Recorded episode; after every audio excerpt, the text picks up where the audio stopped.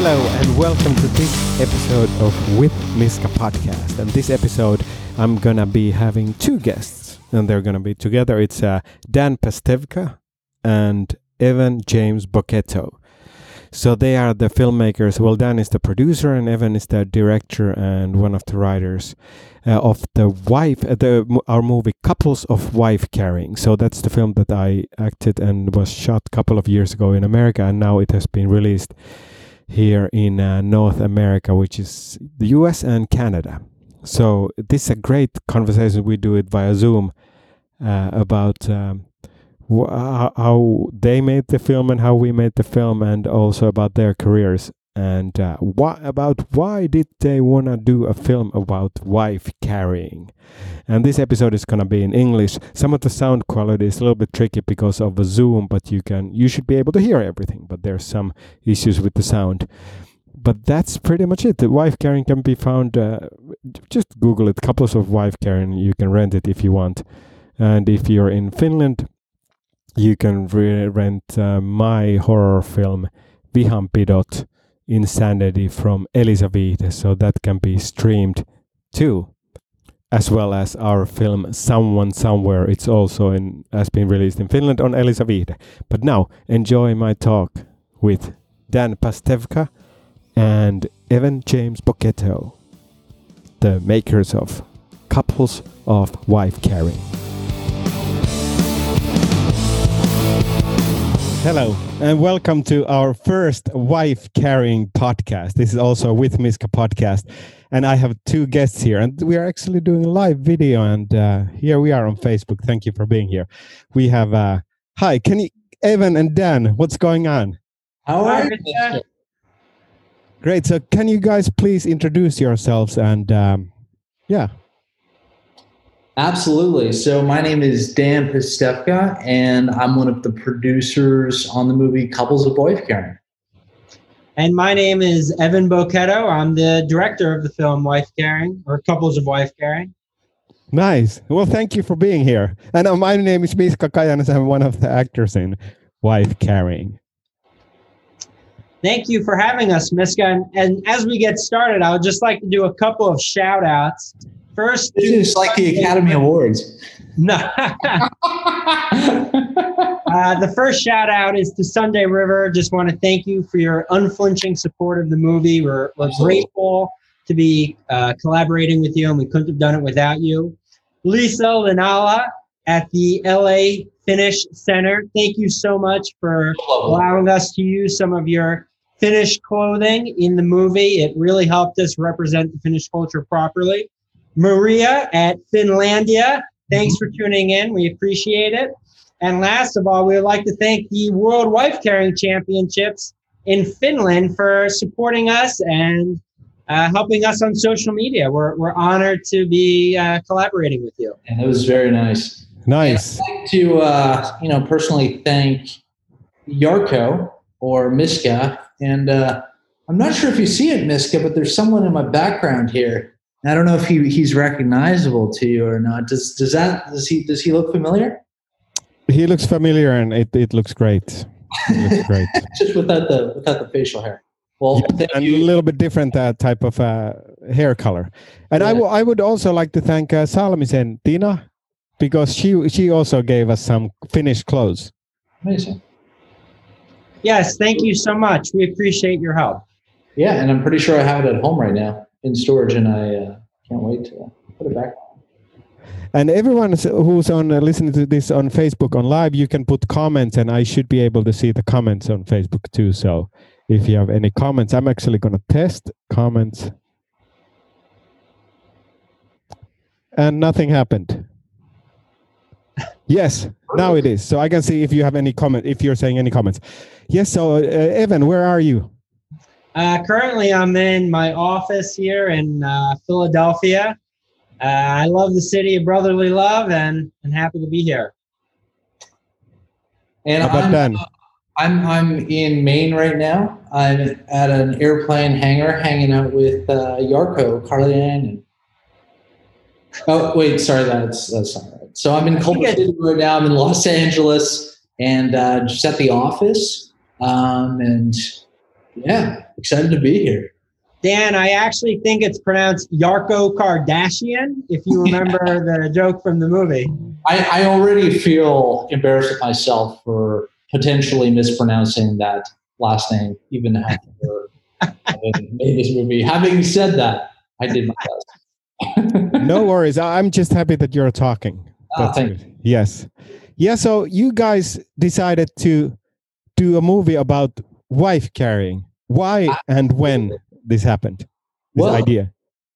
You know, we were watching The Shawshank Redemption one day, and we said, "Let's make something exactly like that movie." And so we decided. to do it. No, the, the truth of it is, uh, Dan and I just got done with a film. You can see the poster right here. It's called Cassius Ali, about the childhood of Muhammad Ali in, in Louisville in the 1950s. Yeah.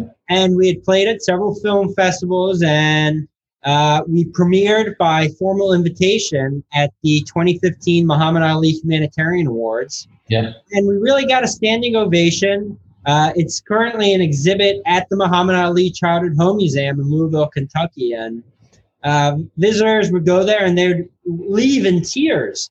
And Dan and I said to ourselves, "Wow, you know, we, we really uh, made a great short documentary. We want to continue making films, but we need an idea, something that really resonates with our funny bone."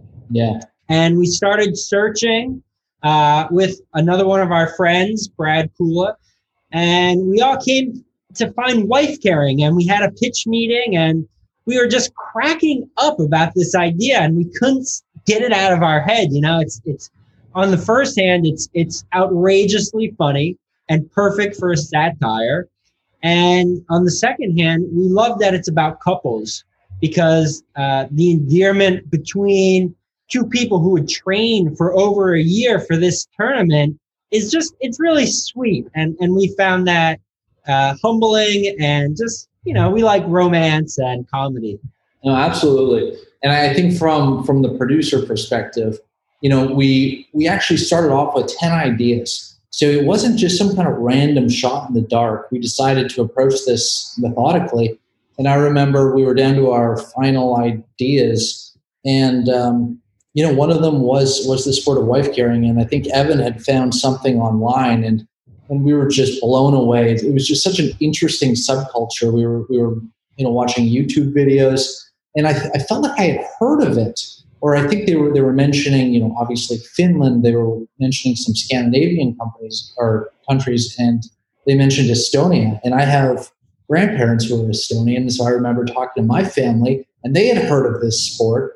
And so all of it kind of clicked. Here was something that was funny. Here was something that was kind of part of part of the heritage. Here was an opportunity to do something totally different than the last project, something that people could resonate with, and um, it just felt right. And so, you know, it was, you know, that's kind of how it came to being. And we we also thought to ourselves, you know, I guess also just from like a straight movie point of view, that this, I mean, it's just a real fun hook. So it had a lot of the elements, and we just decided to run with it. and let me just add to that real quick sorry Miska i know you want to jump in but uh, from a director's point of view uh, you know i always think about things visually and and how can you really show visuals that have not been seen before? And no one's made a movie about wife carrying at least when we were writing the script. I know there was a, a similar type of movie that came out in india and believe it or not we've been getting a lot of press in india so we're very happy about that. Very happy. but i mean just the the visual of a couple together running over So sorry, can I interrupt with you said that similar kind of movie came from India.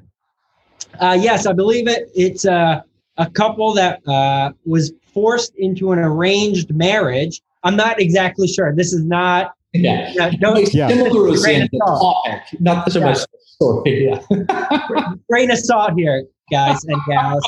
Uh, but anyway, it was a, a new couple, to my understanding, and they said, "Well, how can we get to know each other, and how can we bond, and how can we find a commonality?" And and they they found wife carrying, and you know, it's it's wonderful that you get to compete together and be athletic together, and you really have to trust each other in this sport. And I mean, it's just so beautiful. The relationships, the characters of these people. It's it's yeah. wonderful. Yeah, absolutely. So actually, your I, I don't know if you mentioned, but I know it from beforehand that your process was like pretty interesting. That you tried to come up with many different ideas, uh, topics for a movie, and then you chose one. What was yeah. that?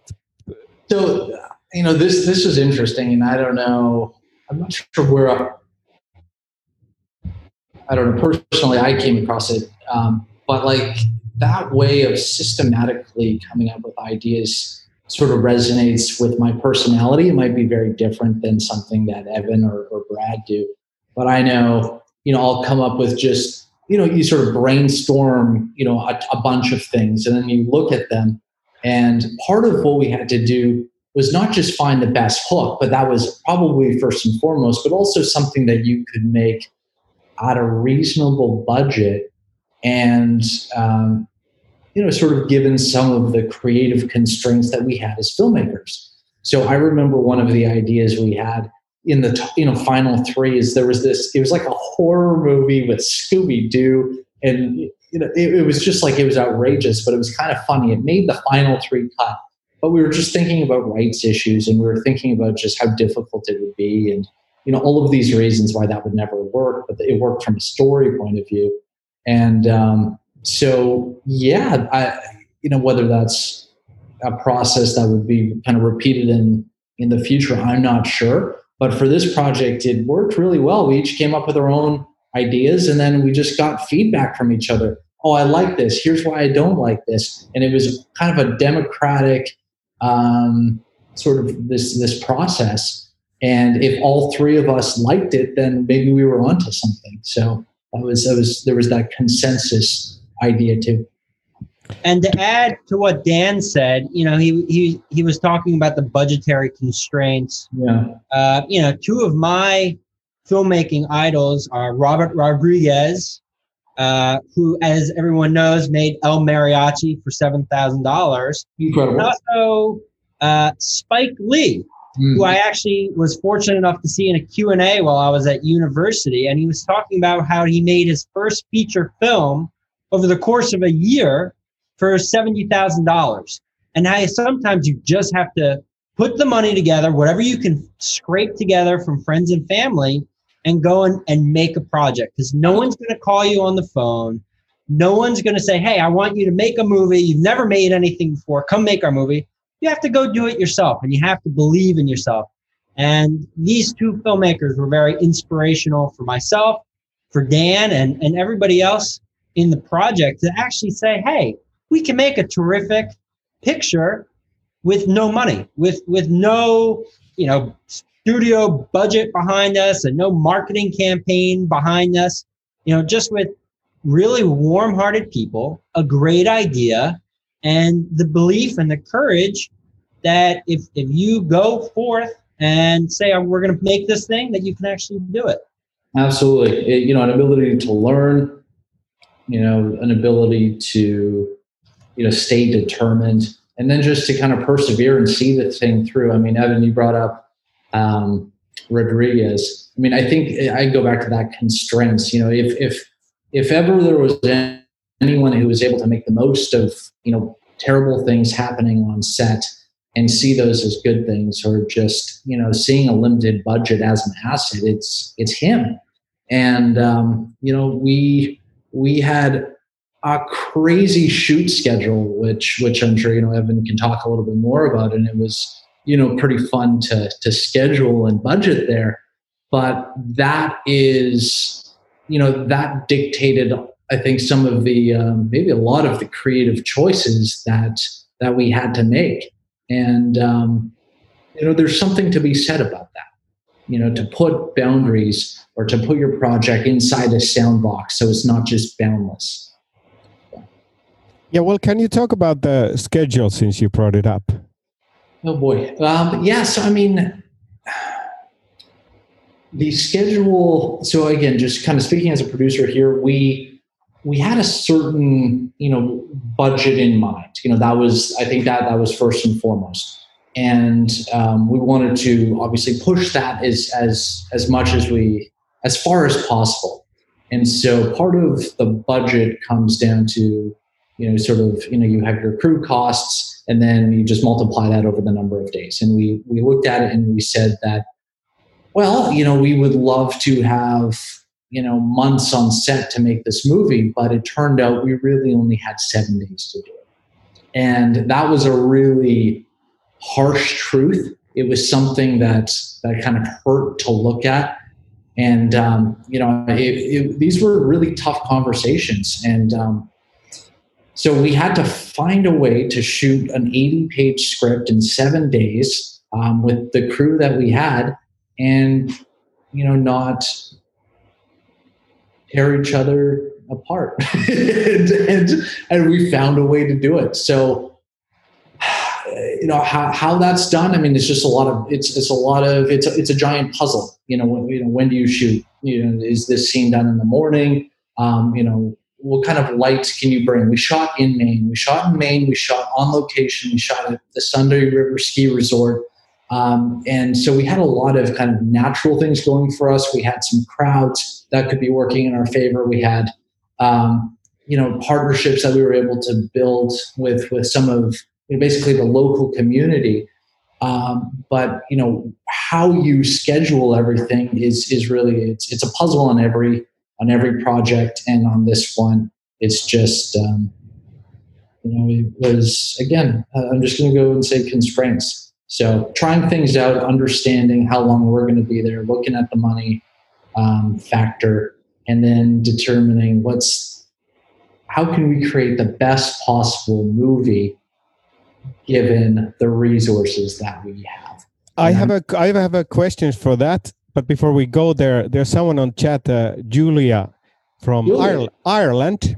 Hey, Julia! Oh, Julia's been a uh, yeah, she's been a she's been she's a big fan of or a fan of ours. I shouldn't say. I don't know if she's a big fan, but hi, Julia.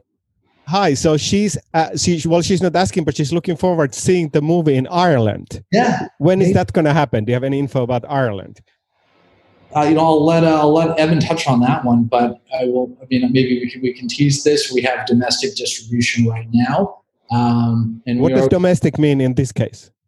Right. So the movie is available basically on most cable, satellite, and telco providers, um, and then we're available on a ton of digital providers. So we have great reach on this film. Uh, we're going to be doing some theatrical screenings in Maine um, you know, we might expand and do some of that as well. Um, but that means that this is primarily the United States and Canada right now, maybe some small other regions um, in the North American continent. But the international would be everything outside of that. And we do want to do an international release. And um, we'll say that we're working on it right now. I don't know if Evan has anything to add to that, but yeah. So now, if someone wants to see it now, it's possible in uh, America, uh, in uh, USA, and uh, Canada. You know, unless there's yeah, if you if there's a way to find it on Amazon, you know, in in Ireland, maybe that's a you know, there's something like that. But there's uh, not. I actually have a friend in Italy. Um, and she was trying to watch it as well because she's a, a great fan of wife carrying and she actually competed uh, in a European wife carrying tournament and she found it exhilarating because she was, you know, as she put it, she was the jockey riding this great bronco of a guy and she's guiding him around the racetrack and, you know, but she really wants to watch the movie. And I said, we're working on it. First, it's the United States and Canada. Uh, it's it's fantastic that the World Wife Carrying Championship in Finland has been promoting the movie because it shows interest. And yeah. Julia, thank you so much for for commenting on uh, the feed. Keep commenting, keep following us. You know, just keep shouting out about the movie, and we will get there. Uh, it might not be today, it might not be tomorrow, but rest assured we will get to the European release. Yes, and little addition to Dan is also so if you type uh, couples of wife carrying on, on, internet, then there's going to be lots of options in America and Canada for uh, Amazon and many places where you can rent and stream it right now. Absolutely. So just put it on Google. And but Dan, about the schedule, you said that how you prepared for the schedule and all that, and yeah. how you there's so many obstacles you need to overcome. So well, wait how, a minute, wait a minute, wait a minute, Miska, because like you know, I look on this poster That's your face right there. You were on set. You you you know experienced the schedule firsthand. What was it like for you as one of the stars of the movie? For an actor, you were on set. You saw how pressured it was and how important it was to be calm when we when we got the comedic and the improv scenes and everything like that. Well, it's for an actor when you're not producing the film. It's so always so easy because you you just tell us where where we need to be and what time we need to be there, and then there's you guys who, who are actually carrying the heavy load. So we, we we know what we need to wear, where we need to be, and what time, and then you start filming.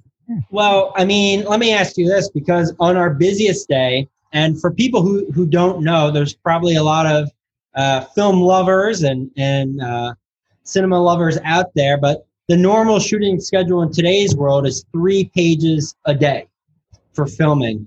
Uh, on our normal day, we film 10 pages a day. And on our busiest day, which was race day, we filmed 16 pages in six and a half hours. um, so, Miska, I mean, usually I'm sure you have a lot more takes. You know, look at Alfred Hitchcock, he'd make you do a million takes. Uh, how many takes were you able to do? How are you able to to zen your creativity and your comedy and your improv into such a short amount of time?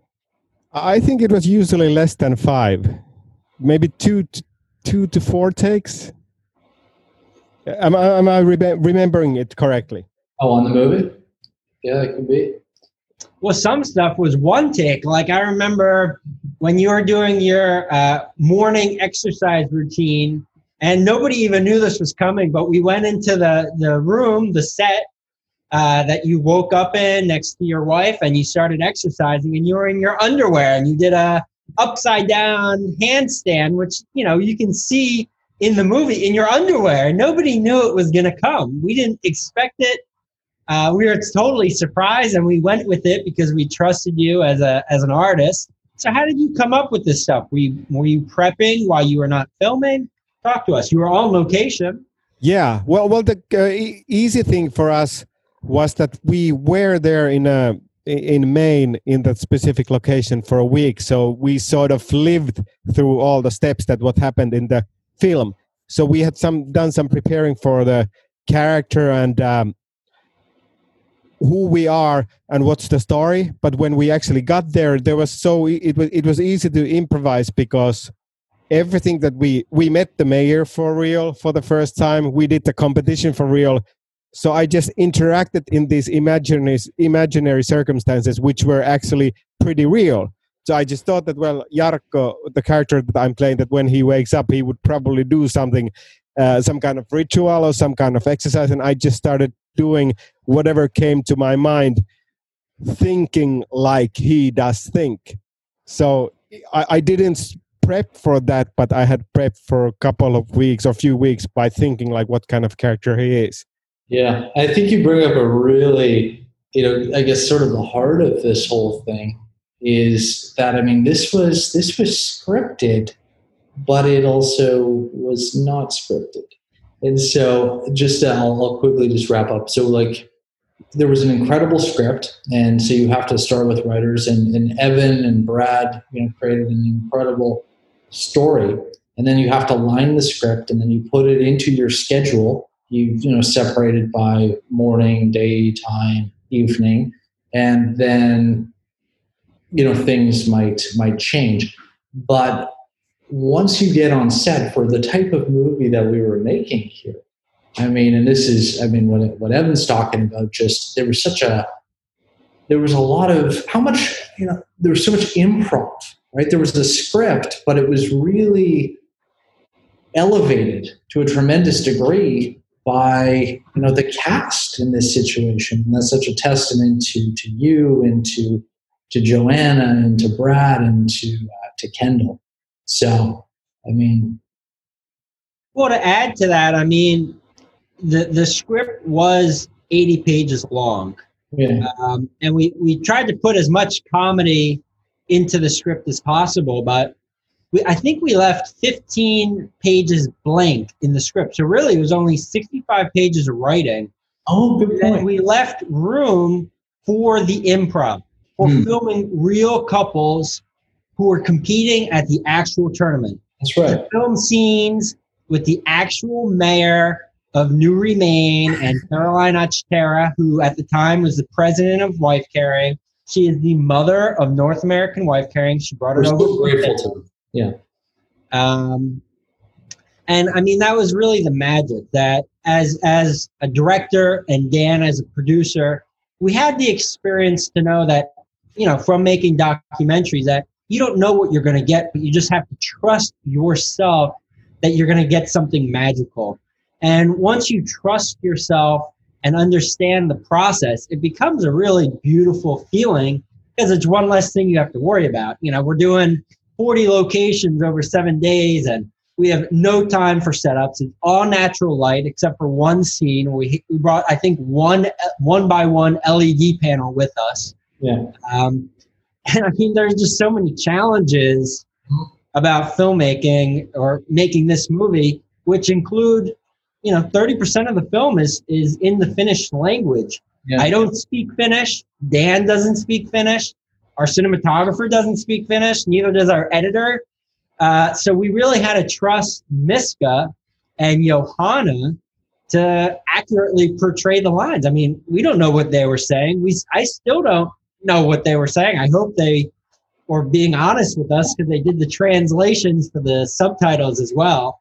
Yeah. Um, but that's part of the fun of it. You you meet new people, you collaborate together, and you you build this beautiful uh, project and film, and it's it's really a world on its own because people tell me, oh, at the beginning of the movie, I didn't know who these characters were, but at the end, I was so into it, and I wanted to know who was going to win. And these characters just were larger than life. Yeah. And you know, with the secret clips after the beginning of the credits, they were just dying of laughter. They were cracking up and they, they couldn't believe it. They, they just couldn't believe the world that was created uh, for zero dollars, a little more than zero dollars in no time with you know no connections and no nothing, no studio behind us. It's just a couple of, of very lovely people who went out to make a movie about couples and comedy and the sport of wife carrying.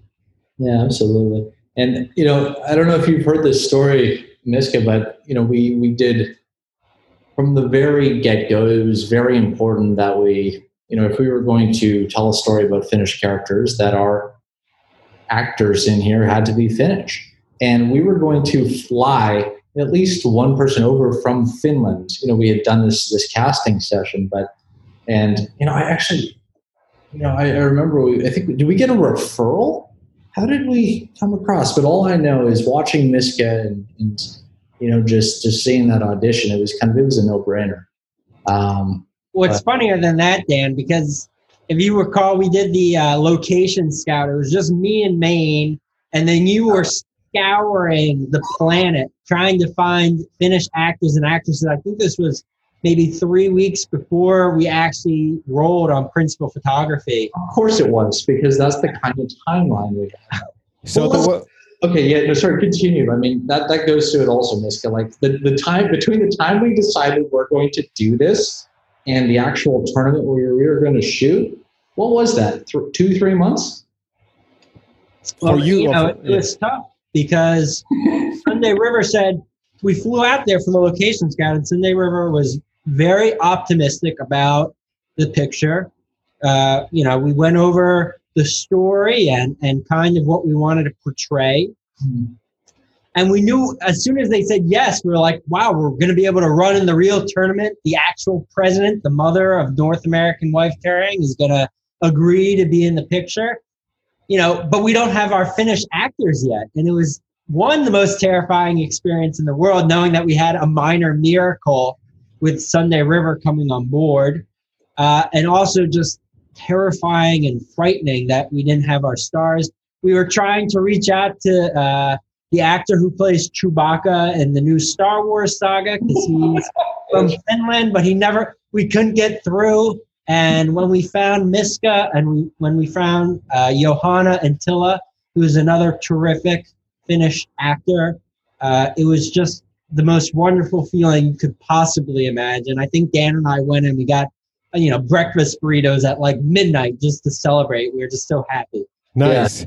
Yeah. I have a specific question. I don't think it got answered yet. So, where did you get the idea of wife carrying? Who came up with it, and from where? So, I mean, this was this was Evan originally, as I recall. Um, I don't, and he can talk about how he did it, but you know, we each came up with our list of you know our our ten best ideas. We narrowed it down. Um, and I remember Evan presenting it to Brad and I, and us both. You know, I think we were all just like maybe we spent a night thinking about it, or maybe we all agreed. I, I really I can't remember. Uh, what I'm after is that who, when you came up with the idea, Evan, where did you get the idea the first time? Uh, well, I was, you know, as I mentioned earlier, we just got uh, finished with Cassius Ali which played at multiple film festivals and at the Ali Humanitarian Awards. And Dan and I knew we had to make a movie. So we were we were scouring the internet really for ideas. Hmm. Uh, we decided we were going to have a pitch meeting, hmm. but even even though you know, as Dan pointed out, perhaps uh, I brought the idea to the table. I want to emphasize that this entire project was a collaboration. It's it's not uh, to the benefit of of one person. It's not because of one person. It's because of we all came together, and you know, Dan. Uh, for four years now, we've been working on this movie from the from the time we had the idea. And I mean, you can see Dan right there in the background. He's got the plane. He's so proud of this. You can see Miska, who's one of the stars of the movie, you know, podcasting this with the poster in the background. This this project's a collaboration. It belongs to all of us. It's a it's a shared effort. I don't want to leave out Brad Kula, who plays Mississippi Al.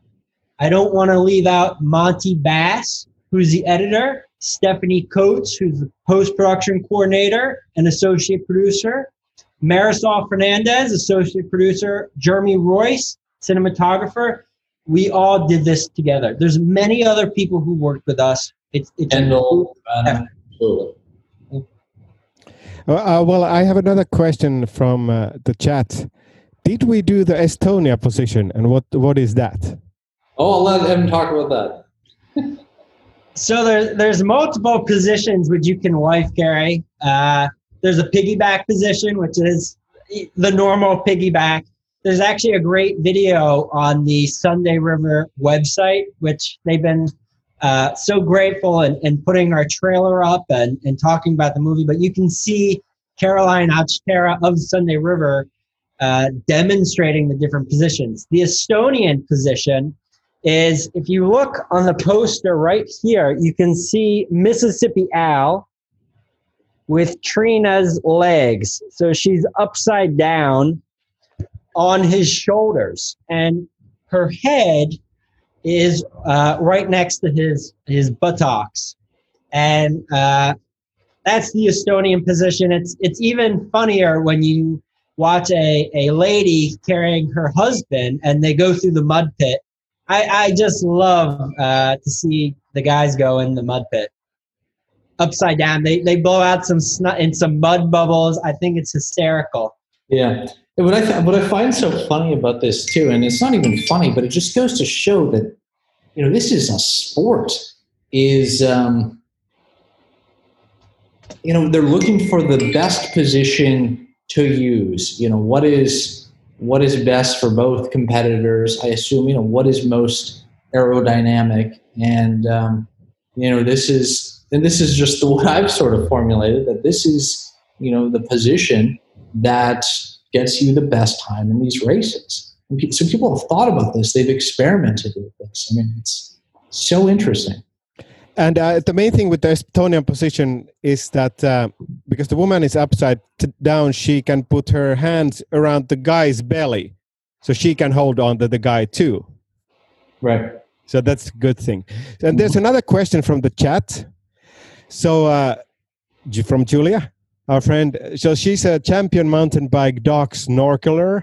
So she's asking, have you guys thought of doing doing movies about the other novelty sports? Oh my God, we, we actually have thought about this. Um, okay, I'm going to, I'm trying to remember. There's a list that we found, and I don't remember how early, but it was, you know, like the top five or top 10 weirdest sports. And number one on that list is the sport of wife carrying.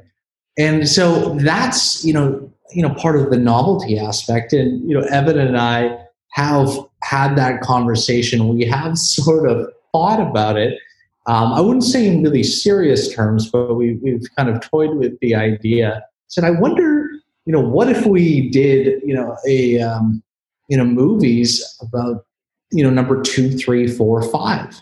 And I'm trying to remember some of these. They're some of them are, you know, so off the beaten track that they're tough to remember. One was like maybe like cheese rolling, um, you know, little things like that. So I think it's interesting um, you know, I don't know if that would be the the next project, but I mean, you know, this is it's it's it's documentary. It's it's it's basically you know it's, it's a mockumentary doing movies, doing it something else like that. I mean, I I personally I'd, I'd love to. So I don't, I don't know I have, that.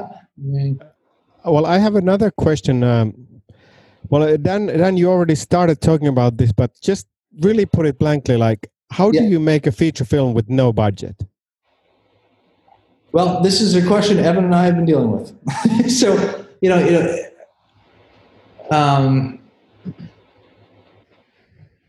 let's just start. You know, Evan, Evan wears you know like three different hats, right? He's he's he's director, he's he's writing, and he's you know helping with producing here. And so we had to you know figure this out. And, you know, we were talking to Brad about it as well. Um, but I guess my answer to that would be you have to pick. So, I mean, if we're, if we're thinking, and I almost don't like to think of it in non creative terms because that's so important, but the idea has to be conducive to the budget that you think you can get. So, we were very practical about this you know, we understood that it probably wouldn't be um, possible to have, you know, to be able to pay for a bunch of background actors. And so we had to find something where there would be tremendous production value, but we wouldn't have to put up that much money. So that was that was kind of let's say those were the constraints. And then we wanted something that was obviously very, very funny, something that you could do with a relatively small crew that you could shoot in a small number of days. Um, but then you also have locations that you have to that you have to pay for.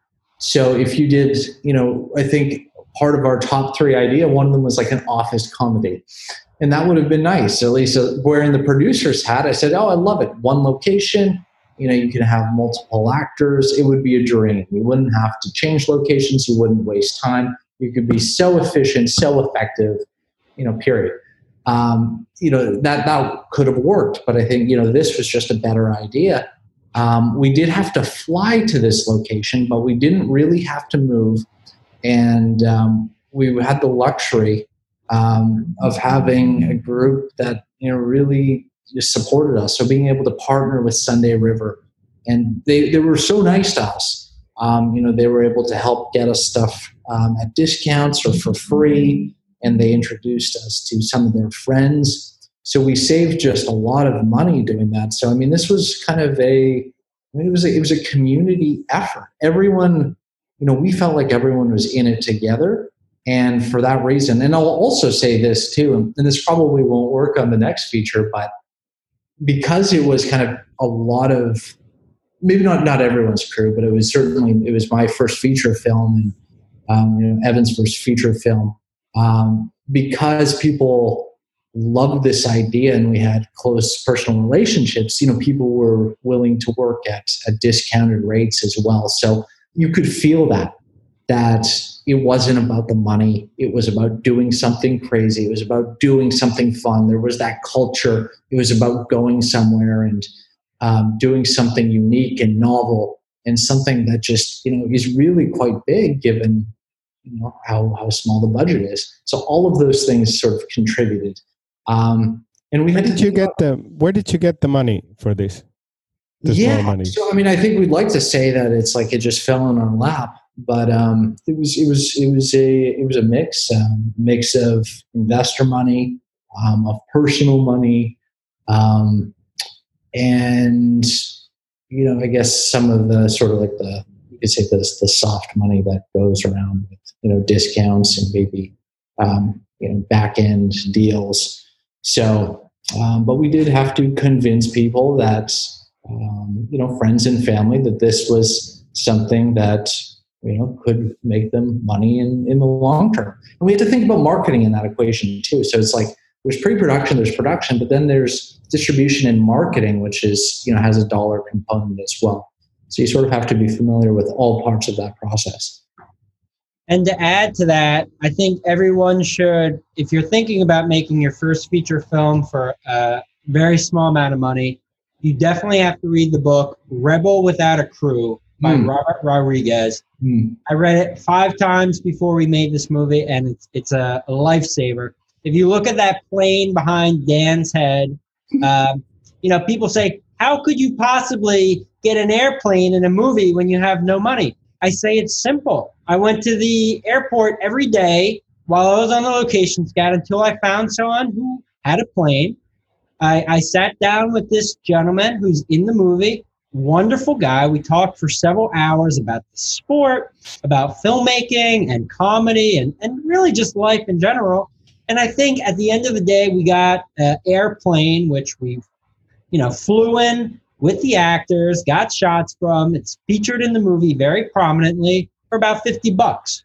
And, you know, this is what Robert Rodriguez says. In El Mariachi, he has a zip line scene where they're zip lining from the third floor onto a bus and someone said, "How could you possibly do that?" He said, oh, "I spent about ten dollars on the on the cable and another ten dollars on the actual, you know, thing that you hold on to, and you know that was twenty dollars out of the seven thousand. That's a lot of money. Yeah. I, I agree with that.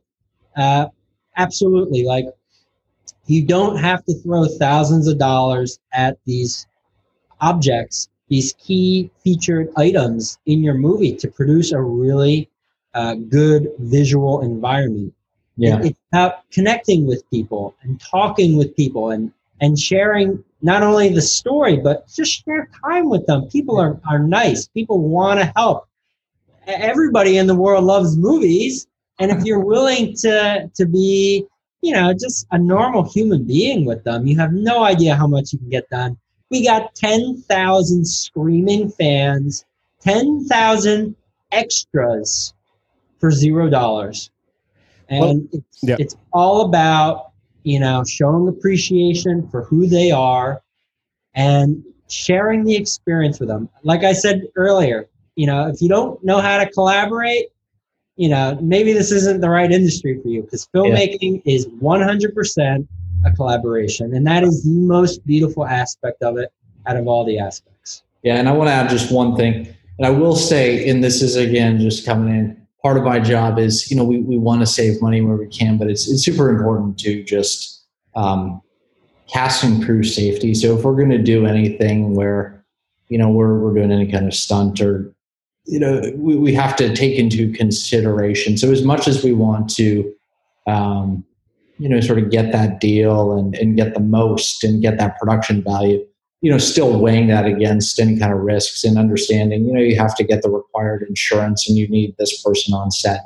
Um, so that that is that obviously factors into the entire production process as well. Um, but you know, there, there's just certain things you can't compromise on, um, and so we were very careful about that too. Well, I have another question from chat.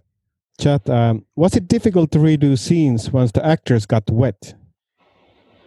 Hmm. That's a that's that's an Evan question. Uh, you mean like wet in the mud pit or wet when Al is wrestling the alligator? Um, I mean, it, it, that's a very tough question, and thank you for asking it. Uh, I mean, when, when the actual because we ran this tournament, or we we filmed the the movie in the actual North American wife carrying championships. It's it's the real race. There's no faking it. These are not paid actors. Uh, I think we had maybe uh, eight minutes or nine minutes to film the championship race, which it's the real championship race. If you watch the movie, that's the real seesaw. That's the real beer giveaway. Your wife's weight in beer and five times her weight in cash. Everything is real. They welcomed us in the in the winner circle of the tournament, and that's a that's a tremendous honor. But we had eight minutes to film the key scene of our movie, and I think we did it in two takes. Um, is it difficult? Absolutely. It, it's the most stressful thing in the world. You feel this knot in, in your stomach.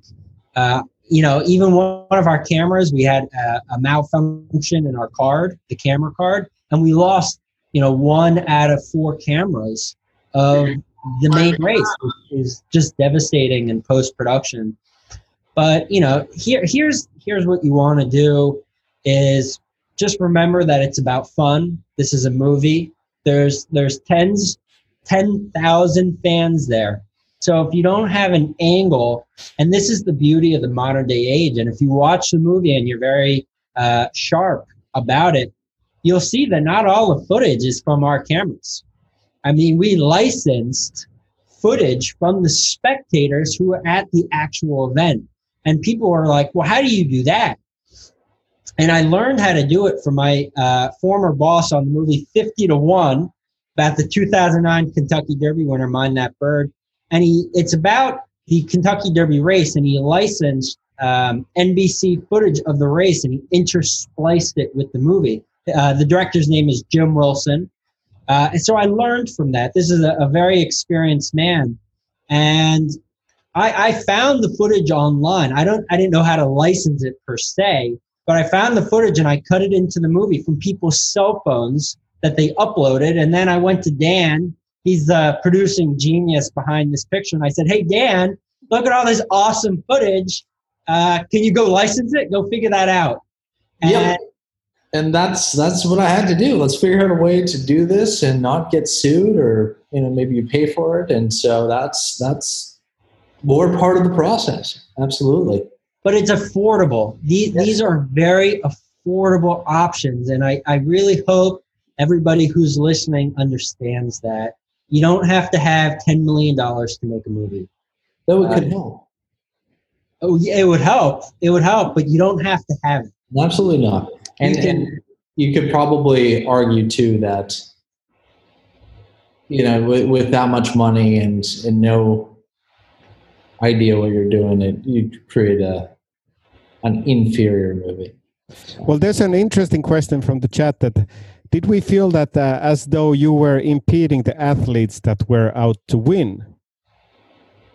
Not at all. Um, that's a great know, question, and that's so. At, at the beginning of the tournament, um, the Caroline Ochtera, the Sunday River uh, president of wife carrying and the representative for the tournament made the announcement uh, that there was a movie that was going to be filmed, um, and we we did everything in our power, everything uh, that we felt was necessary to provide a safe environment to the other competitors, to show respect uh, and honor to the sport of wife carrying. Uh, we, we give a huge shout out and love to all the couples that compete. It's just such a beautiful sport for romance and for love. If you watch the movie, you can see a, a real life couple. They said they attended the sport five years in a row, and at the end of the previous tournament, uh, the gentleman proposed to his longtime girlfriend, and she just she was blushing and she had this grin on her face. It was just the most beautiful thing I, I feel that we captured in the movie is that this is a sport for couples. It's about love. It's about romance. It's about finding an activity to bond together. And I mean, not to get into current events, but look at what's going on with COVID. Uh, I'm, I'm in downtown Center City, Philadelphia, and there's not much you can do, but something you can do you know, if you're in a relationship, is you can grab your partner and, and go to a local park, you're outside and get some exercise in, you know, get some wife carrying in. And I, I guarantee you, you'll be happy. It's, it's a really beautiful, beautiful activity. Well, that's great. Have you tried it yourself? Absolutely. I, I've tried it with several of my friends. One of the investors in the movie, a gentleman, he said, I'm not gonna I'm not gonna invest in this movie unless you unless you let me wife carry you. And I said, I'm fine with that. Let's go right now. You know, that means you get the investment. Uh, so I think he wife carried me for about five minutes and I was upside down. My diaphragm, it's so much harder for the women than it is for the guys because they're upside down. They can't breathe. I, I, couldn't breathe unless I was in the right position with my, my stomach. My, um, all the blood was rushing to my head.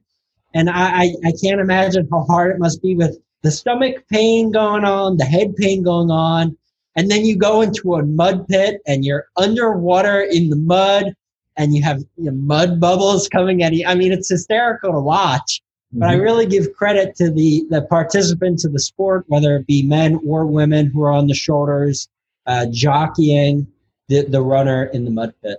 Yeah. Well, one question that we want, well, one topic that we talked about beforehand that uh, is comedy still relevant today? Well, Evan left somewhere. but uh, well, so let, yeah, let me take a stab at that one. Yes. Um, I would say going. I mean, we're talking about current affairs right now. Evan, did you hear are, the question?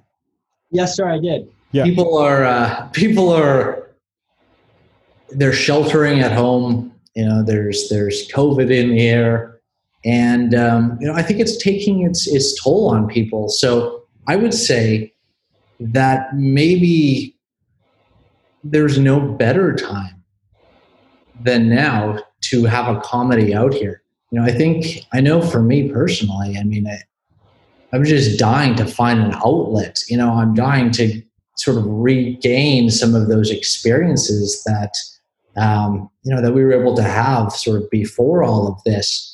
And so I think you know whether it's this movie or just anything else that you're watching, yeah, I think I think people want that outlet. They want to feel something, and um, you know I think we did it with this movie. But I've, I've always been you know a fan of comedy. Always. I mean, I, I just I just love it, and so. Um, I would. I don't think I'd ever bet against it. I agree with Dan. I mean, you know, I have a, a lovely lady in my life at the moment, and and when we sit down to watch television or a movie, you know, we could turn on a horror movie or a drama, and it's just too serious for us at this at this moment in, in 2020. And we constantly find ourselves, you know, pulling up old comedies or or watching The Office, which is also a mockumentary like this film. So, mm-hmm. is, is, it hard to make a comedy today? Sure. Uh, was it hard to make a comedy in the 90s? I, I bet it was. I mean, there's something about Mary, you know, that comes around once in a decade. Um, but comedy is always there. People people need to be reminded that they can laugh. They they need to see the humor in situations and honestly, it's it's the ultimate uh, device to bond people together. If you can sit, I, I wish we had movie theaters, but you can go to drive-ins. But if you could sit in a movie theater, you have people from all different walks of life in the same room, sitting next to each other, laughing at at these wonderful experiences they're seeing on the screen. Yeah. Well, that's interesting what you brought up. Um, since the COVID thing how has that affected the release of the film, and how do you think it's going to affect the way people uh, are going to experience it? Well, if there's anything that COVID was, is that it was unpredictable, at least to a certain degree. so um, we certainly didn't, you know, see it coming. Um, maybe if we had watched the the Bill Gates talk a little while ago, which I had, but you know, I, I, guess in some ways, you know, we're, we're looking at this and, you know, the, the goal has always been to release this movie. And, you know, there's, there's some things you can control and there's some things you can't. And, um, you know, when this happened, I guess, you know, Evan and I were trying to figure out, well, how might this affect the release? And, you know, on one hand, you know, we're thinking to ourselves, like, oh, wait a second, well, maybe people aren't going out as much. So maybe that affects things. Um, you know, are people, you know, not going to be able to find out about the movie because they're not leaving their homes as much, you know. And so we went through that sort of that talk, and then we thought to ourselves, wait a second, no, people are spending time at home. They want to laugh. They want to experience.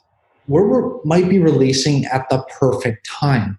We're on all these, you know, cable, telco, you know, satellite providers. We're being released digitally. Anyone from their home, you know, at least right now in, in North America, can watch this movie, and people have time to do that.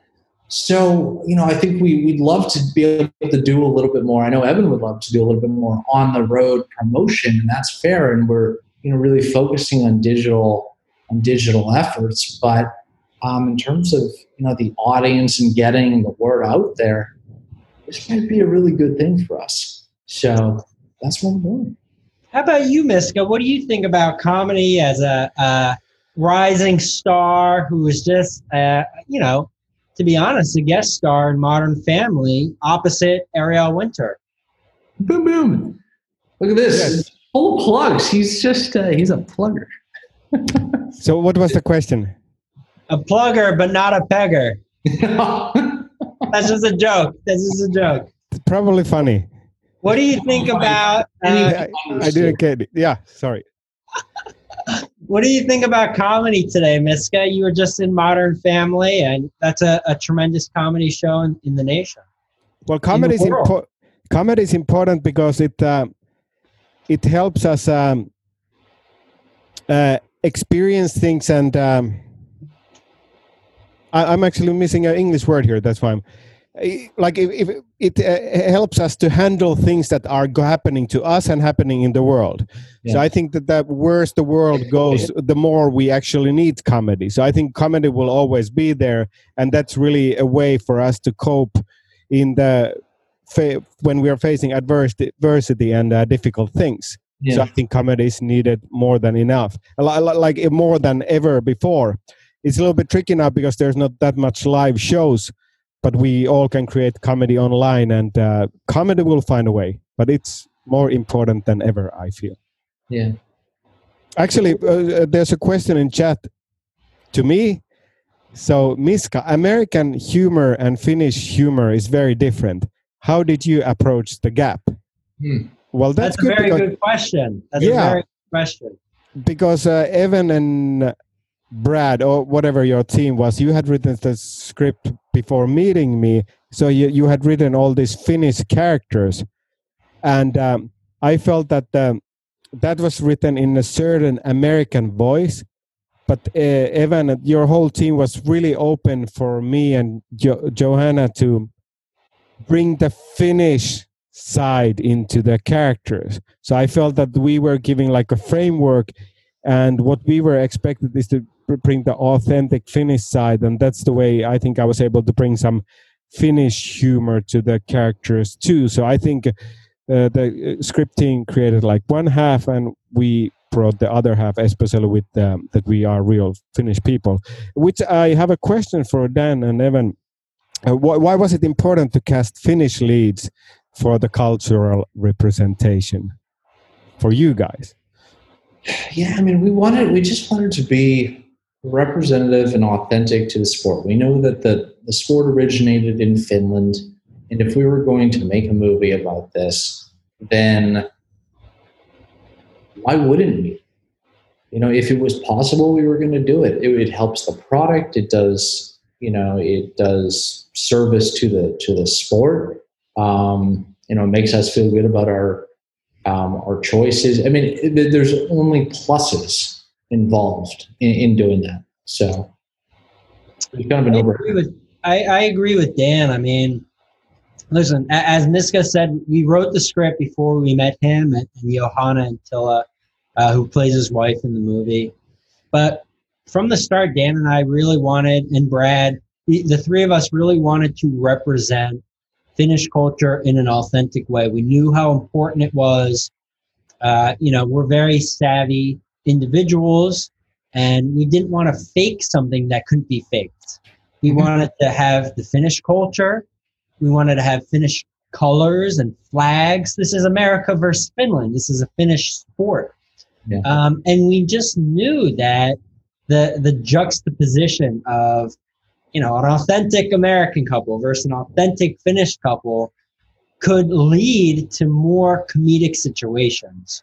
Um, and and I mean I, I, I really can't thank Miska and Johanna enough because you know before the movie uh, before filming, I had never uh, traveled to Finland. After we filmed, I, I traveled to, to Helsinki, and we even had a screening of the film in Turku, which Johanna Anttila was so kind to help set up, and, and she hosted me at her lake house, so I got to do the whole sauna and then jump in the lake experience, which was wonderful. But I mean, uh, when I watch the movie, and, and when people watch the movie, including my my father and my mother, the things they say to me is just, how did you find these, you know, Finnish actors? They're just so authentic and hysterical, and the accent is right, the humor is right, just everything about them feels authentic. And especially in today's day and age, if, if, if you don't authentically represent cultures, you know, you're you're in big trouble. You, you just are. You, you it's very important to give respect res, res, respect is due. And the finnish country invented the sport. They're proud of the sport. We wanted to have finnish actors representing the sport. And i'm so thankful to have found miska to have found johanna because they delivered 110% they were on time every day on set they brought new ideas which Dan and I and Brad had never heard of. And since the, the first day we met them, we just asked, what's Finnish culture like? How do people in Finland think about music? How do people in Finland think about the colors of the clothes they wear and their hair and the sport of wife carrying?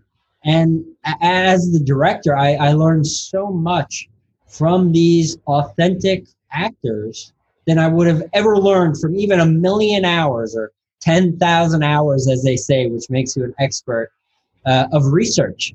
You, you have to have authenticity. That's why we, we have authentic Finnish actors, authentic Finnish music, colors, and the authentic North American wife carrying tournament. Nothing in this movie is fake. We don't have a fake airplane. We don't have a fake tournament. We do have some fake news. Watch out for the fake news because that's part of the comedy. We should talk about that. That's it's so interesting because I mean, as Evan's saying, you know, we, we went above. I mean, we, we wanted everything to be authentic, and yet at the same time, we knew we were making a, you know, this satirical comedy. So you know, there's an interesting question about how do you create heightened comedy in a way that is still authentic, and that's and I guess I don't know. My take on that is that you know, good comedy comes out of you know heightened authenticity and so you know it's we were toeing this interesting line making this entire thing because it is satirical and some of it's a little slapstick and yet at the same time we had to make sure that if this was going to be believable that we were staying true to you know those elements that were actually true and um, and then yeah then there's the whole you know satirical fake news element, which adds another layer. Um, but that just you know made it even more fun. So, well, I have another question for me on the chat. Look at this. Yes. Do you think having a Finnish accent, do you fear being stereotyped into a rally dr rally driver type of a character? Is serious dramatic roles other than villains are available to you in the US?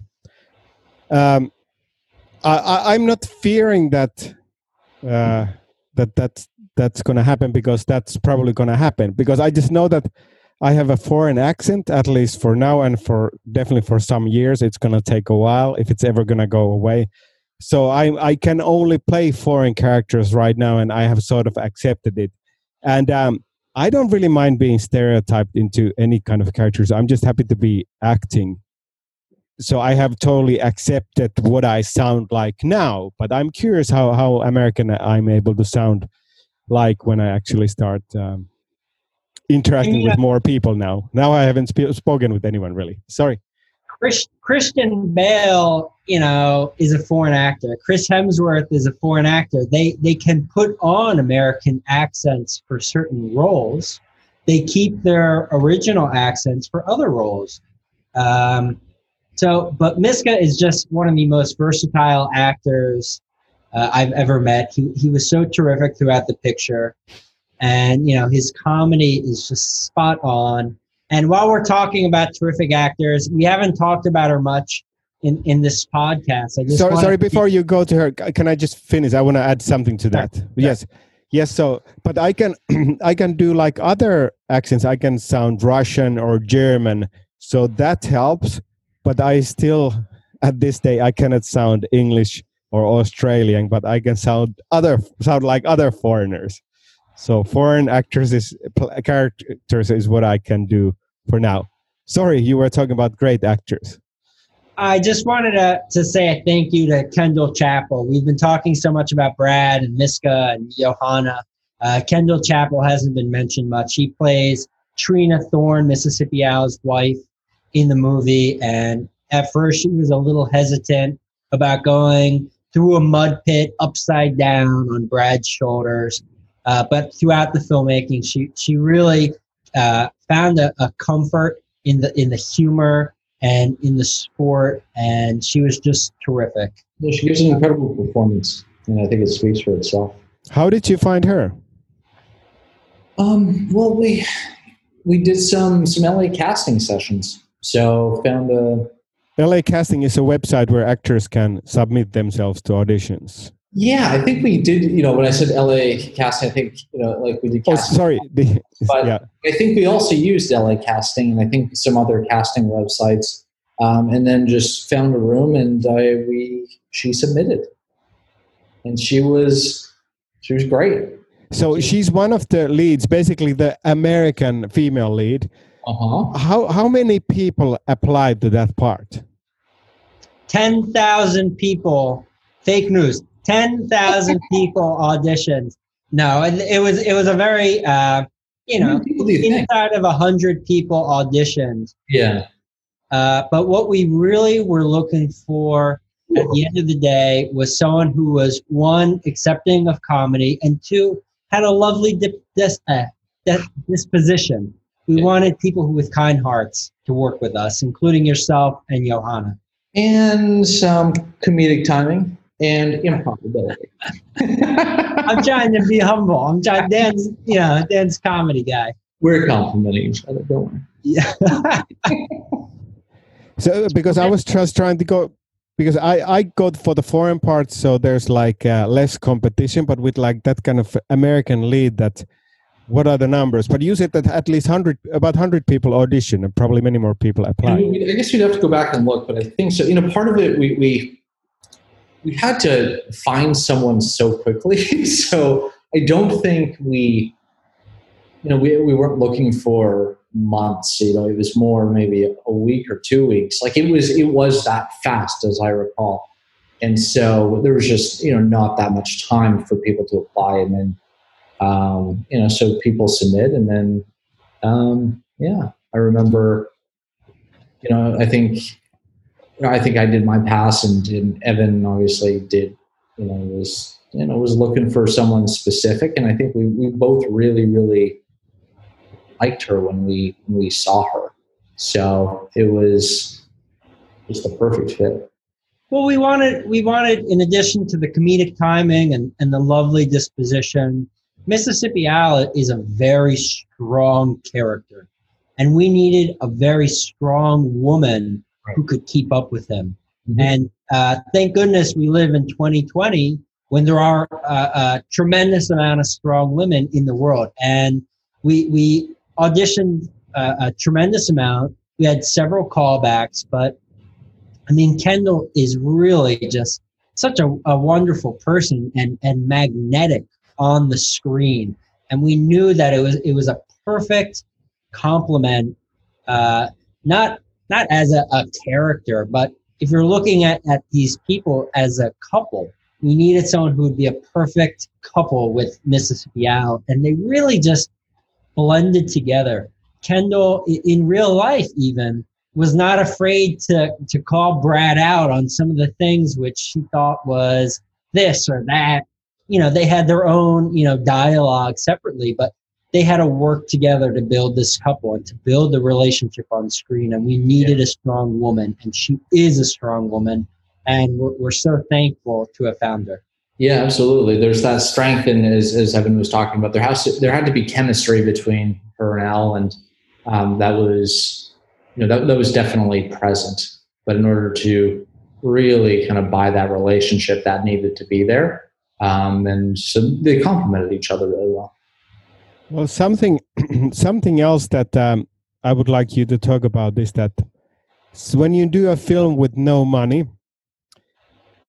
now it has been released. It's um, it's fairly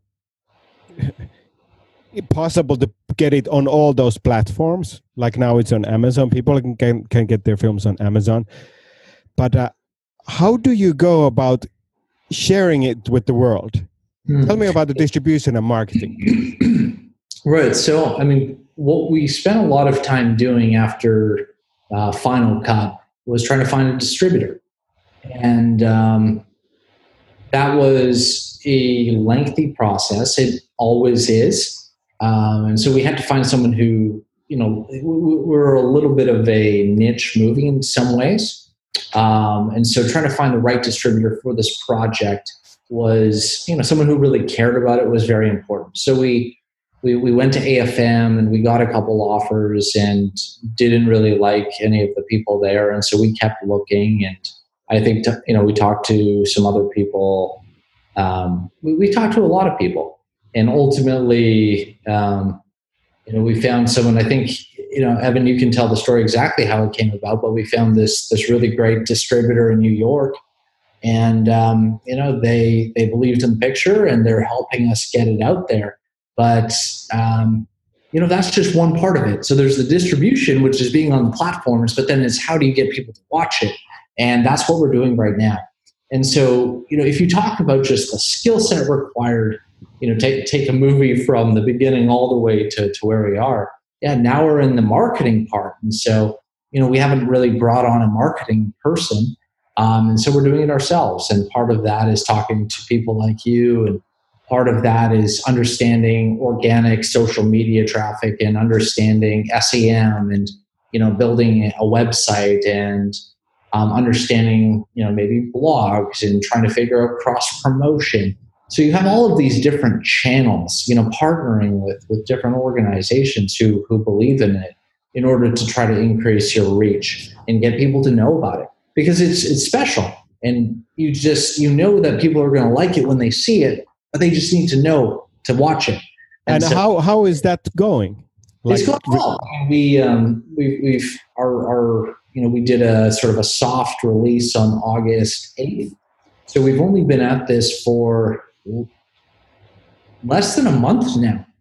So we're building all of this stuff right now, and I think it's going really well. We we have um, we have press coming out of Maine. We have people in India who, who like it. We have other publications online who are you know talking about the movie and um, we're building an audience so we want to build up to the the tournament the north american wife carrying tournament which is happening this year we're going to go out there and promote but we see this as you know this isn't a um, you know we're not treating this like the avengers where we're putting up you know hundreds of millions in p&a in order to get the movie out there but what we're doing is we're building it um, organically from the bottom up and getting the word out that way. And um, so, I mean, our timeline is years. You know, we want people to see this. Obviously, we want it, you know, to hit, but you know, we're we're behind this thing, and you know, over the next couple months, we want that to be the first ramp up, and then we'll keep ramping up again. Um, and I don't know when that necessarily stops because, I mean, as I guess we can't forget, the sport takes place every year and takes place all over the world. So there's, you know, opportunities in all of those events to, to get the word out as well. So it's just sort of thinking about in thinking creative ways. And um, I know it's, it's fun to do that. It's fun to, Evan's always coming to me with a new idea here, there, and they're you know really good ideas, and you know, and then we try to check them, and you know maybe I'll come up with here or there, and so it's, it's again just a it's a process. Well, I just want to to thank uh, Steve Carl at our distribution company Stonecutter because there are so many independent distributors who you know they they sell a big stick and then you talk them on the phone once and you you send them a follow-up email with a question and they totally blow you off. Like you know who are you to be asking us any questions about the distribution process? But steve was the exact opposite about that.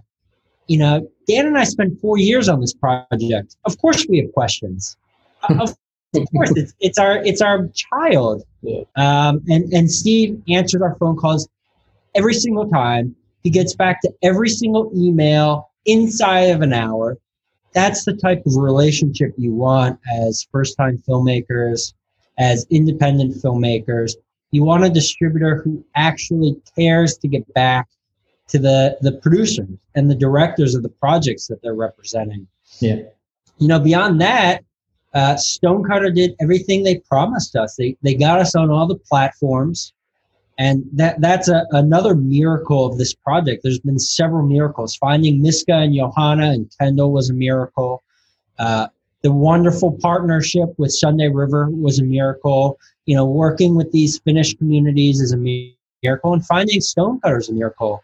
Uh, and that's what it takes. You, you have to believe. Does it take time? Yes. Does it take years? Yes. Is it very painful? Yes. But if, if you find the right people, if you find the people who believe in your project, then the magic can happen.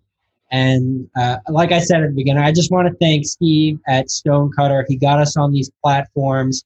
Uh, Barbara at Artima Communications, thank you so much. She is our publicist uh, on the picture. She's doing great. Uh, Sunday River, there's there's so many miracles and, and you have to really just be happy for the blessings that come your way. And if you if you have that kindness and you have that love for cinema in your heart uh, you just be surprised by the wonders that can happen.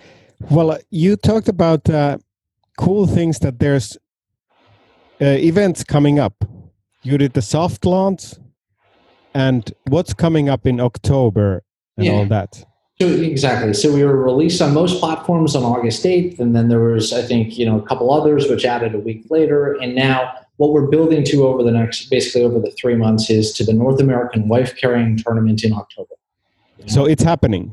Uh, so I wonder if we should even be talking publicly about this. They're they are going to announce something within the week, and I'll just leave it at that.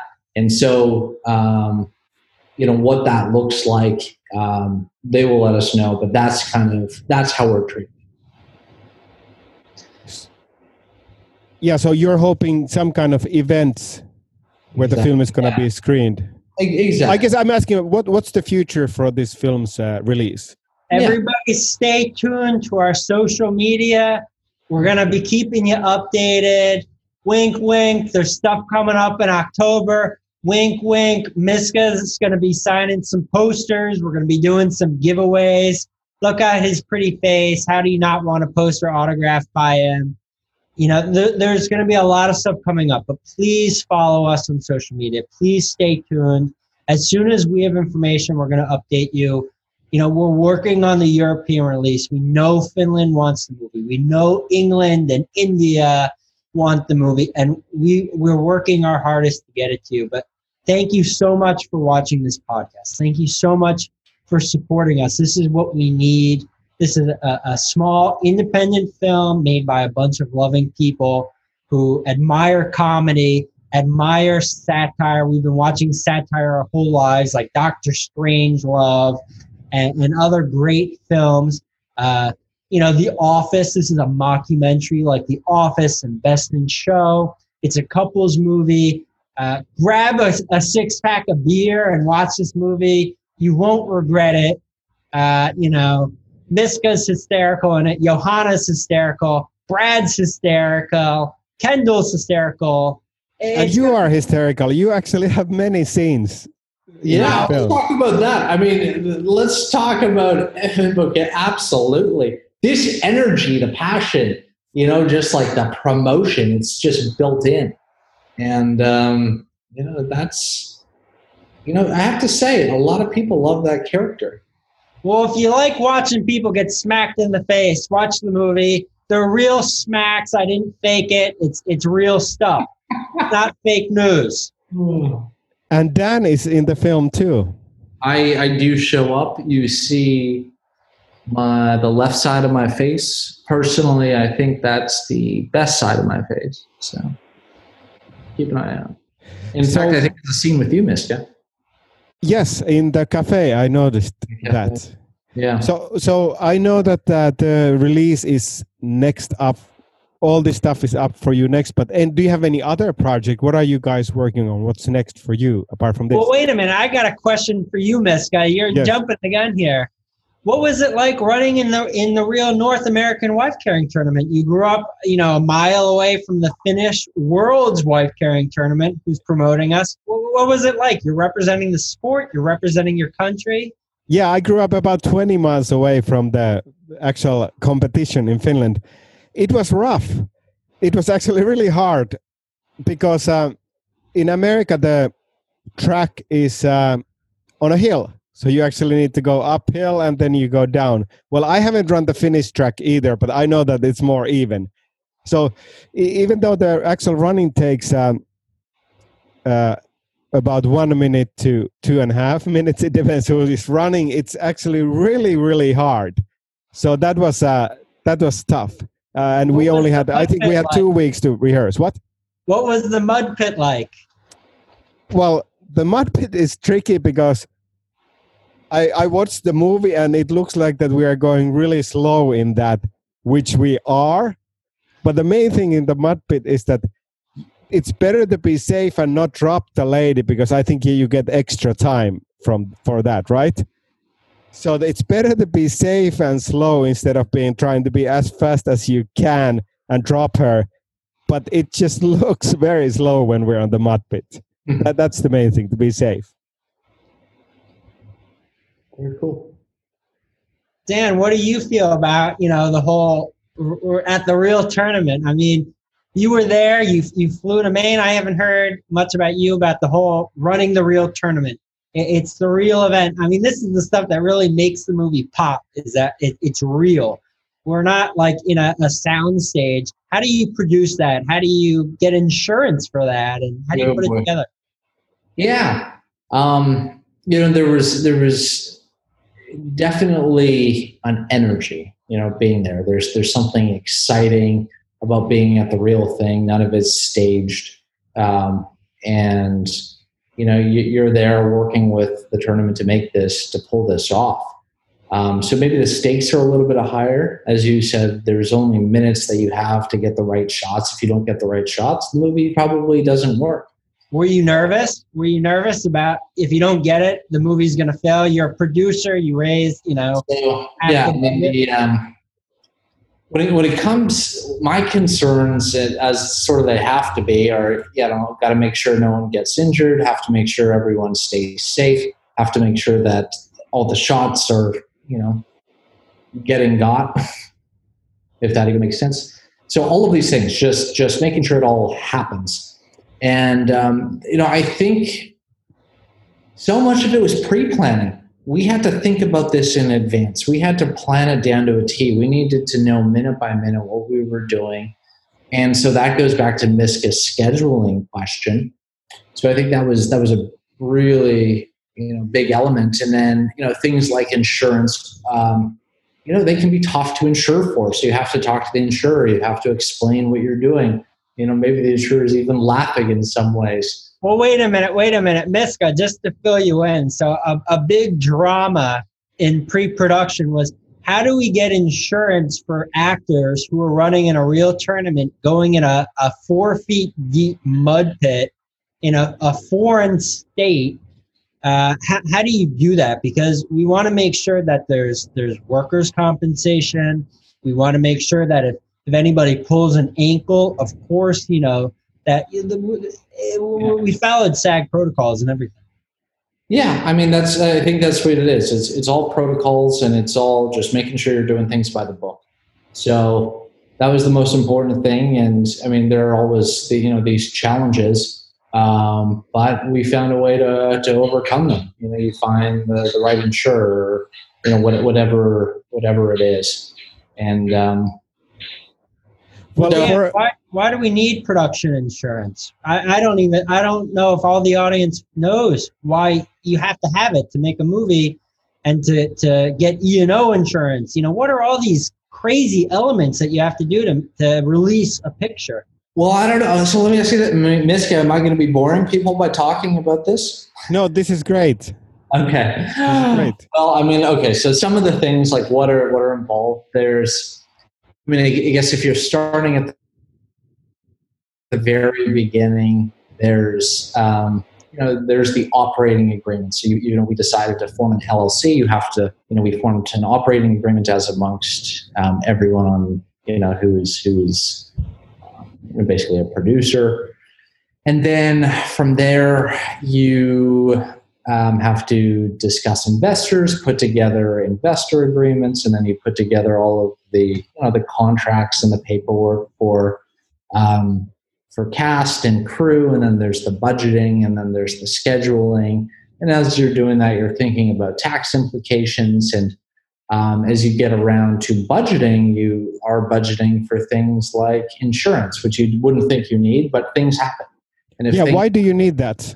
Well, you know, it's um, well, there's there's the workers' compensation angle, which is something that just you know comes with um, you know anyone who's really kind of working working a job. There's there's that element, um, and then there's there's different types of insurance within this larger production insurance category, and so you just need to figure out what you need to be covered for. So maybe it's something like general, and so you might want you know a million dollars coverage here um, just to protect yourself. I mean, I, the way I think about insurance is it's you're not protecting yourself for likely outcomes, you're protecting yourself against the worst. And so, as long as you're protecting yourself against the worst, then you can sleep better at night. And the entire point of producing is to be able to sleep. So that's that's how I sort of think about it. And um, you know, and then there's the next element. So then you have to get all the equipment. You have to figure out how do you rent it for the you know effective prices how do you manage logistics get everything from la to maine? How do you you know book flights for cast and crew? Um, and then once people are there you have to make sure that they're eating every x number of hours. You have to make sure they're not you know going over or else you're paying overtime and people are unhappy and it's unsafe. Ensuring safe working conditions working with the tournament keeping people happy being on your toes because never things never go as planned. They always go not according to plan. So being prepared for the unexpected, you know. And then once you figure that out, um, you know, we made a movie that had. I mean, this was. I mean, this was tough, but we had to talk about clearances. So there's copyright issues and trademarks, and you know, the clearance and copyright issue about well what happens if there's i don't know a logo or a trademark you know in, the, in this scene if there's material in the background how do you handle that? So those are releases. So making sure you're getting background releases and releases for everyone who's in the movie. Um, and then talking to then you have to talk to lawyers and you know you talk to the lawyers and um, figure out what the risks are and get something called errors and omission insurance. And that's um, what's that so E&O or errors and omission is to protect yourself. There's there's a couple of of things, but making a movie there's something called chain of title. So uh, basically from script stage all the way to final product, the rights sort of change along the way, and so you have to be on top of all of that and have to ensure that there's chain of title. If something, you know, if you went through the copyright process but maybe forgot something, you know that that might be covered um, you know, well, I was really maybe I don't know if it was concerned, but something that we really needed professional help about was just um, making sure that we weren't violating any any laws when it came to intellectual property, and so um, you know, insurance helps with things like that, and oftentimes a distributor will need to see it in order for your film to get distribution.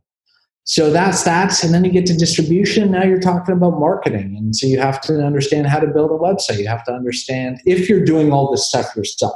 You know, you're probably hiring people, but a general idea about all of it.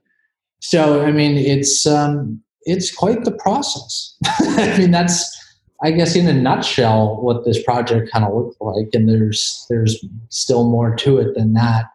Um, but that's the beauty of, of couples of wife carrying. Uh, the three people you're seeing here today are three of the people who really made this picture happen. Mm. We, we met Miska, you know, three years ago, and to this day, he's he's supporting the movie. He's promoting the movie, and you know, part of me is like, I, I don't know why, and then the other part of me is like, I'm just so happy to see this handsome guy's face every time we talk on video chat. Yes, two years ago, right? No, no, it's it's been three years now. In October, it will no, because we we auditioned you in July of 2017. Oh, yeah. oh, it was three years ago. Yeah, okay. So, Miska, here's my question for you, because you have a, a horror movie that you've been working on. How long does it take to make a movie? How long is, is the process really for filmmakers? Well for me it was four to i think it was five years. Or four. And what I think role was, did you have on the horror film? I was the filmmaker so i wrote it directed and i definitely did big part of uh, editing and producing? Uh, yeah yeah. I, I like uh, i had the responsibility in all of those but i definitely got help from other people. We yeah. had a real producer but so I, I was overseeing the whole process a lot of hats. Yes, I, I think that's the way filmmakers need to do if you don't have any money. But I had a couple of really, really good uh, producers and people who helped. But uh, essentially, it comes to you if you can't hire people with real money. So, would you say the process, at least for a, an independent filmmaker, is uh, do it yourself? Y- yeah, definitely. It's like you shouldn't wait like uh, think about what you have. You even you can even do it with your iphone. You usually have an apartment. You have some friends or you at least know some people. So just go out or shoot it in your apartment instead of waiting for half a year or years to get some funding. So use whatever resources you have. Totally. Know 100% and i think you know if you can tell a good story in a single location with nothing you, you know you can practice that way and you can only imagine what you'd be able to do with a bigger budget. Yes. So I think you, so, there's a lot you can learn with that. Yes, and uh, you you can just do your first film and then you can get some more money and do the second film, but don't don't wait. Just use whatever you have. Yeah. The cavalry is not coming. Have you heard about that? Ooh, that's a, that's a good saying. It's a Mark Duplass speech from a film festival. He's talking about the cavalry is not coming. Oh, is this? I, you know, I'm not sure if this is the same speech, but I remember Duplass talking. It's a famous speech. Just like anteing up. Is that kind of like you do it for one, and the next one maybe you get a name, and the next one higher budget? Is that? Yeah, that's exactly that. There, there's never really going to be anyone coming and offering you heaps of money. So mm-hmm. just use whatever you have and build from that. That's great. That's really inspiring speech. Well, actually, well, wait again. Going back to Spike Lee. So I went to the the University of Arizona, is my alma mater, and um, I did a filmmaking degree.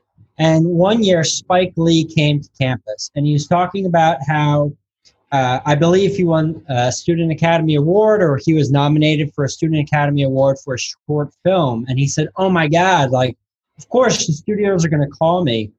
and he waited for almost a year. This is what he was saying at the, at this live event.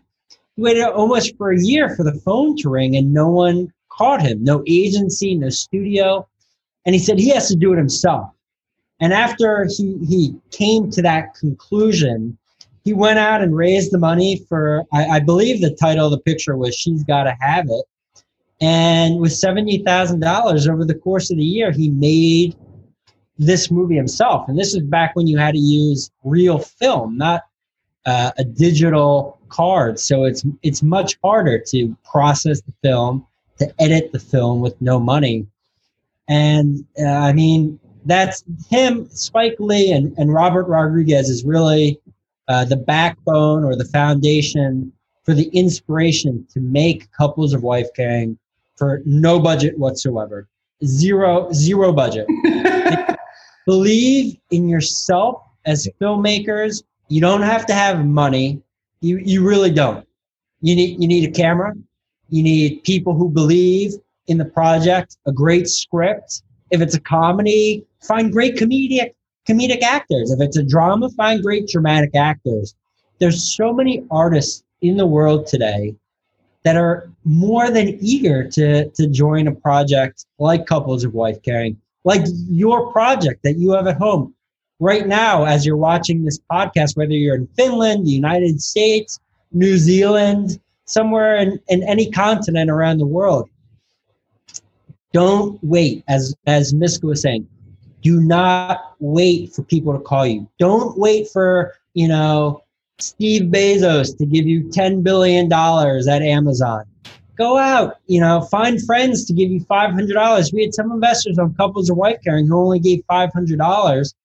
And that $500, Dan and I stretched. We got an airplane for 50 bucks. We got a bus for 50 bucks. We got the wife carrying tournament for free. Uh, you know, we did have to fly the actors to the tournament, but if you really shop around properly, you can find cheap air flights from Los Angeles to Maine. It's not like you're spending ten thousand dollars on tickets. I, I, think we sat in in uh, zone ten or zone eleven just to get to Maine because that was what we could afford. And we had one sound guy and two camera guys, uh, an associate producer Dan and myself, and and really that was the crew on set. Uh, Marisol who helped here and there. Yes, Marisol. We had people who helped in Maine with different logistics, and you can see them in our credits. Uh, and we thank them dearly for, for helping us in the different positions uh, pro bono. But you don't need a lot of money. All you need is, is the belief in yourself, the belief in your story, and, and the belief in filmmaking and, and cinema. I mean, it, it's, it's a magical experience that com- uh, combines all the art forms visual arts, musical arts, uh, writing. Everything is combined into this, this really wonderful form of storytelling. And you, you don't need a million dollars. You can do it for under 10 grand if you really wanted to. It, it, no joke, uh, it, it can be done. But find a good editor. If you don't have a good editor, you're in trouble. So, what's next for you guys apart from this film? You know, we've, we've, we've talked about it a little bit, but I mean, I think we've been so focused. Uh, maybe I'll speak more for, for myself, but I've you know been so focused on this project and just doing it justice um, that we just. I mean, I know I just want to see this to the end, and um, what comes next, I don't really know, honestly. Um, and I'm okay with that, you know, for now. Uh, so I think, you know, this, this part is still just beginning, you know, we're just, you know, getting the word out about the picture. It's, it's, it's not nowhere near um, done and we want to go international. So let's, let's get it to the audience. Let's get the world looking at it. And then, you know, once that's done, you know, let's figure out maybe what's next. I agree with Dan. Right now, we're focused on couples of wife carrying. I'm always writing scripts. I have several scripts, but what I can say absolutely is that uh, if another project does come along, uh, Miska uh, would definitely be cast in the picture. Oh, yeah. Wow, thank you. I can speak different accents. Yeah, there we go. Yeah, you're going to be Chris Hemsworth. Let's hear some accents. Can you uh, ask us a question in your German accent? Well, uh, is, uh, ich liebe dich. uh, uh, actually, hold on. Is, I, I, am from Berlin. Nice to meet you. I am from uh, Germany, and uh, I believe in very important causes. And uh, there is very good German things that are in here. Wow. It, it, ein Obersturm Bucher is my friend. That is that we go to the Mauer together and we like to do that. And we are under the linden speaking and drinking wine. And that is very good for us. Terrific. Amazing. I can only count to 10 in German. And, and often, what I often also need to speak Russian accent because I, I'm dark. I, I don't look Finnish. Uh, Finnish people are uh, blonde, but I'm from Russia. I'm from Moscow. So I usually look like this, like a Russian villain. We like vodka and uh, other stuff. St. Petersburg is my hometown. Have you seen The Americans? No, no, but I should. There's lots of uh, Russians there. It's just a good show. Period. I will check it out. I will definitely check it out. Well, listen, yeah. Miska, it was great chatting with you tonight. It's great chatting with Dan. I gotta walk my dog before we go to bed. she has to, you know, go potty. Um, I'm really happy to have been here with you tonight. Thank you so much for being a part of the picture. I, I greatly look forward to doing more podcasts with you. And for everybody watching this, please uh, watch Couples of Wife Carrying. It's a wonderful movie grab your man, grab your lady, or, you know, grab some beer too. You know, it's great while you're drinking and enjoy the movie. It, it's a it's a romp, and uh, I promise you enjoy it. And it's available in America, uh, in US and Canada. Just put it on Google and you can rent it right away. And it's coming all the other countries in the future and coming to Finland at some point too. Absolutely. the handle for social media is at at couples of wife carrying movie. So follow us on social, Facebook, Instagram, and we're doing a little revamp to our website, so you'll see that too. Well, but you can rent us on Amazon Prime Video Direct, iTunes, Google Play, YouTube, Fandango, Vudu, uh, Vimeo, and then on all cable providers. But make sure Most if you're searching for us on the cable providers in North America that you do the voice search option because there's a lot of movies coming out right now, and, and they're all good, but our movie is better than their movie. yeah, you heard it here first. And I think this was so fun that we are going to have a second one like this with some of the cast. What do oh, you please. think? Yeah, we want to bring everyone. Well, not everyone, but yeah, it'd be great to have you know Johanna here and Kendall and and Stephanie and yeah. So let's do that in a few weeks. Did Love did it. we cover everything? Anything else in your mind? Tonight is the men of wife carrying. The next podcast will be the women of wife carrying. And without them, it, it would not have been possible. Like I said ten times before, this movie is a collaboration between everybody. I want to be on the next one too, though. Can't. Uh, you're gonna have to get a wig, Dan. Okay, that's fine. All right. No, Miska, I think we I think we covered covered a lot, and I mean, I, I feel like we could talk for hours, and I'd love to. Maybe we uh, maybe we save some of that for next time. Yes, dogs need to pee too. I've got. To, I have to feed uh, my little kitty too. So. Did Evan leave? Evan already left. No. Okay. Well, thank you, Daniel. This was great. Thank you, Miska. Thank so you, Evan. Fun. See you soon. Bye. Thank you, everyone, for listening and watching. Bye. We'll be back soon. Thank you for listening to this episode of With Miska podcast. And this podcast can be found on, well, you Spotify, Apple Podcasts, put it on Google, or my home webpage, www.miskakajanus.com. And thank you for listening and have a nice day or night or have have a nice something.